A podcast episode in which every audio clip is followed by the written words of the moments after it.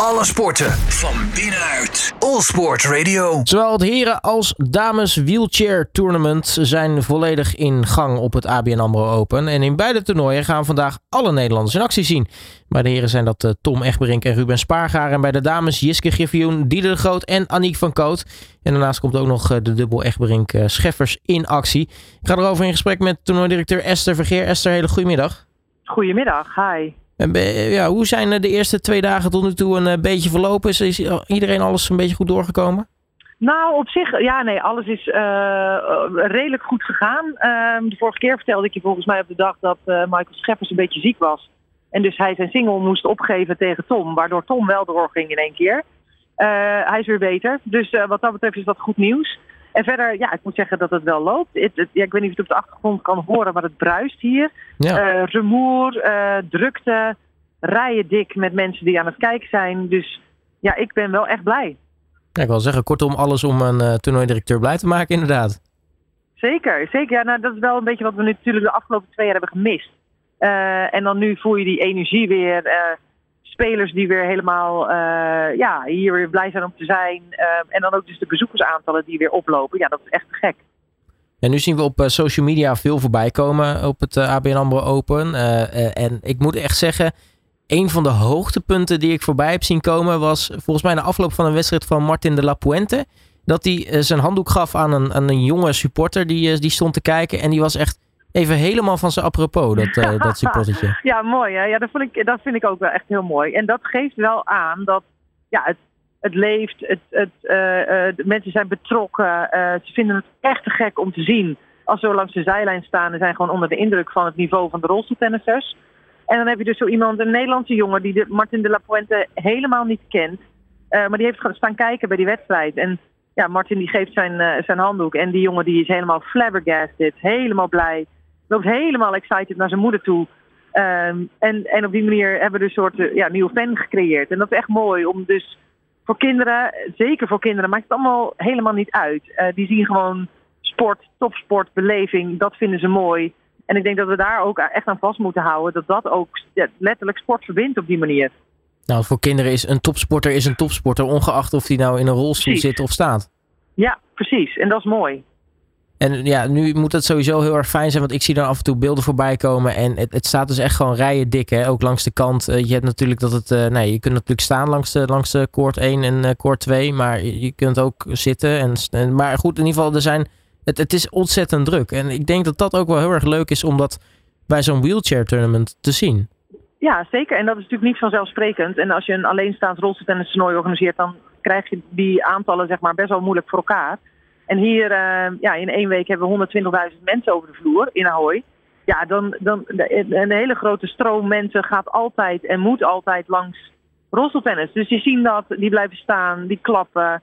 Ehm, en sommigen voor de eerste keer, maar sommige mensen komen hier ieder jaar en komen ieder jaar dus ook weer bij ons kijken. Dus dat is echt, echt te gek om, ja, ik bedoel, we doen het al 15 jaar, maar om dat na 15 jaar dus echt wel te zien groeien. Nu hebben we verschillende wedstrijden vandaag. Eh, ik zei het in mijn intro even. eh, we gaan alle Nederlanders vandaag in actie zien. Ehm, eh, we beginnen volgens mij zometeen na de wedstrijd van Martin de la Puente en, eh, en Joachim Gerard op koord 1. Met de wedstrijd van Tom Egberink. Die gaat spelen tegen Gustavo Fernandes. Nou, die heb ik zelf een keer op het toernooi in actie gezien. Volgens mij won die hem toen.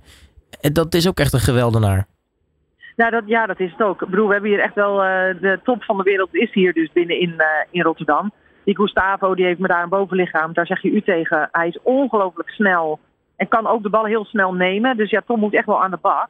Tom is natuurlijk een beetje terug aan het komen van een blessure. En hopelijk dat hij ja, gewoon het vol kan houden. De, de krachten die hij tegenover zich krijgt. Dus het wordt wel een spectaculaire wedstrijd, denk ik. Ja, en eh, Tom gaat dan nog echt wel zijn, zijn handen vol krijgen. Dat denk ik wel, ja. En dat is ook mooi. Hè? Ik bedoel, eh, je mag er best wel een beetje voor werken als je een toernooi eh, wil winnen. Dus ja, dit, dit worden echt eh, metingen die vanaf nu af aan gaan plaatsvinden. En daarna op koord 1 eh, een, een wedstrijd die denk ik heel erg interessant is. Want het, het is ook een, een, een dubbelkoppel. Eh, versus Yui Kamiji. Heel interessant om, om, om te zien hoe dat zich gaat ontvouwen. Ja, zeker. Ja, en eh, bedoel, het maakt in principe niet zo uit dat het ook een dubbel koppel is. Zo zullen zij het ook zeker niet op dat moment zien, want dan ben je gewoon tegenstanders.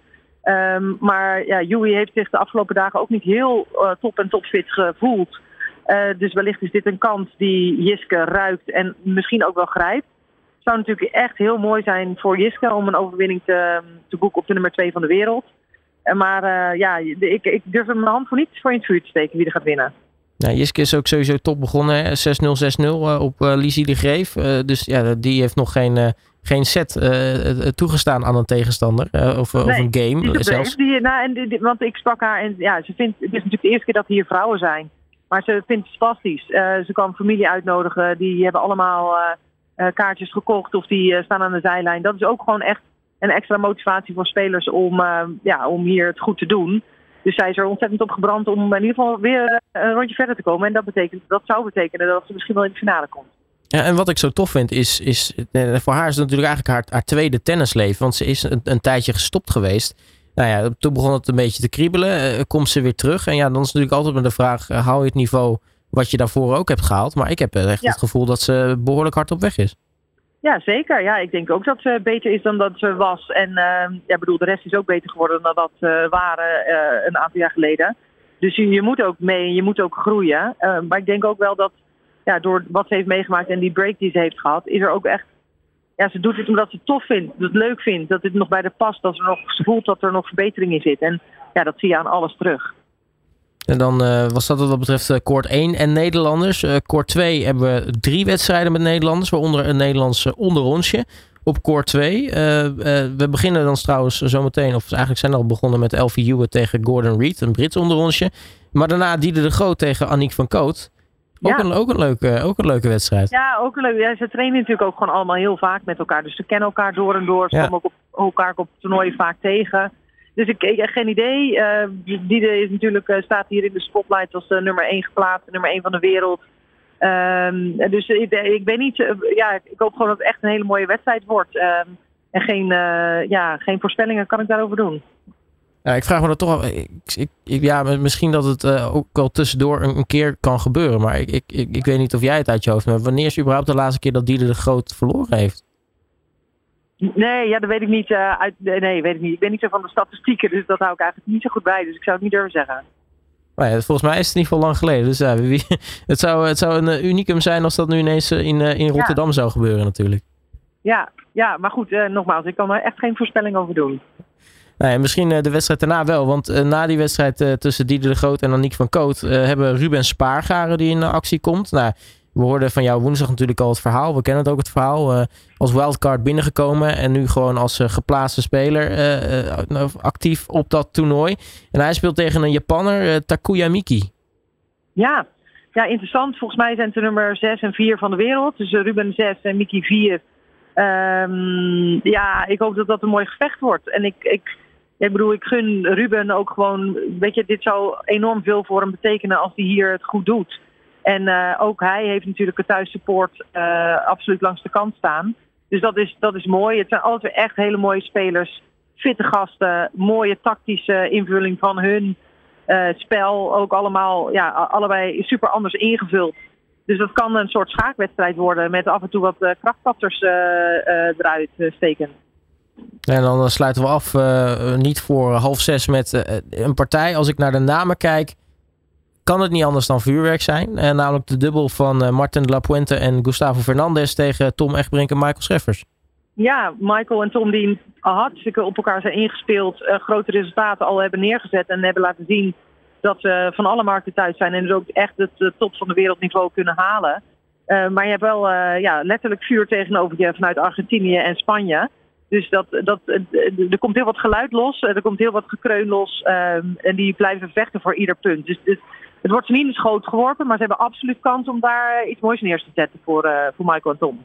Nou, ik denk als ik dat zo zie, eh, wordt dat denk ik wel het, het misschien het meest, de meest spannende pot die we vandaag uh, gaan zien uh, in het, in het wheelchair Ja, misschien ook wel. Misschien ook wel. Ja, ik, ik hoop gewoon allemaal natuurlijk op mooie potten en op, op veel publiek en op spektakel.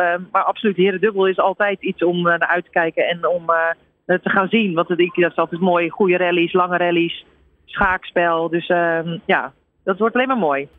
Nou, voor het uh, wheelchair tournament natuurlijk ook uh, komend weekend het slotweekend. Uh, we gaan sowieso nog spektakel verwachten, want er gaat natuurlijk nog een finale op het centercourt gespeeld worden. Wat, wat verwacht je eigenlijk nog eh, van, van komend weekend? Nou ja, dat, is wel, dat vind ik wel eh, spannend. Want dat is de eerste keer dat we ooit eh, op Centercourt staan. We hebben dan dus die finale ehm, die we daar gaan spelen. Ja, ik hoop gewoon dat dat ook weer... Het is een, een eerste stap. Hiermee laten we zien dat we lef willen hebben als toernooi. Dat we onszelf eh, nou ja, blijven verbeteren. Ehm, ja, en ik hoop dat dat gewoon iets gaafs wordt voor de spelers om mee te maken. Eh, de opkomst en de show die daar aan vast zit, eh, die is altijd spectaculair. En ik hoop dus ja, dat er publiek zit en die dan net zoveel gaat genieten van, eh, van een eindstrijd als dat ik dat ga doen. Ja, en hoe vet zou het zijn dat je dan zo'n wedstrijd kan spelen voor, voor wat is het, eh 15, 20.000 man publiek? Nou ja, er kunnen er 10.000 Of 10.000, in. Dus ja, ik zou heel blij zijn als er 10.000 er zijn. Maar dat is misschien een beetje een utopie om dat te denken. Maar eh, nee, ja, iedereen is welkom. Ik zou zeggen, kom naar Ahoy. Vanaf half elf ben je welkom. Nou, daar sluit ik me helemaal bij aan. Eh, Esther, mag ik je hartelijk danken voor eh, je tijd. En natuurlijk eh, heel erg veel succes ook eh, komend weekend. En heel veel plezier voornamelijk. Dankjewel, gaat lukken. Alle sporten van binnenuit. All Sport Radio.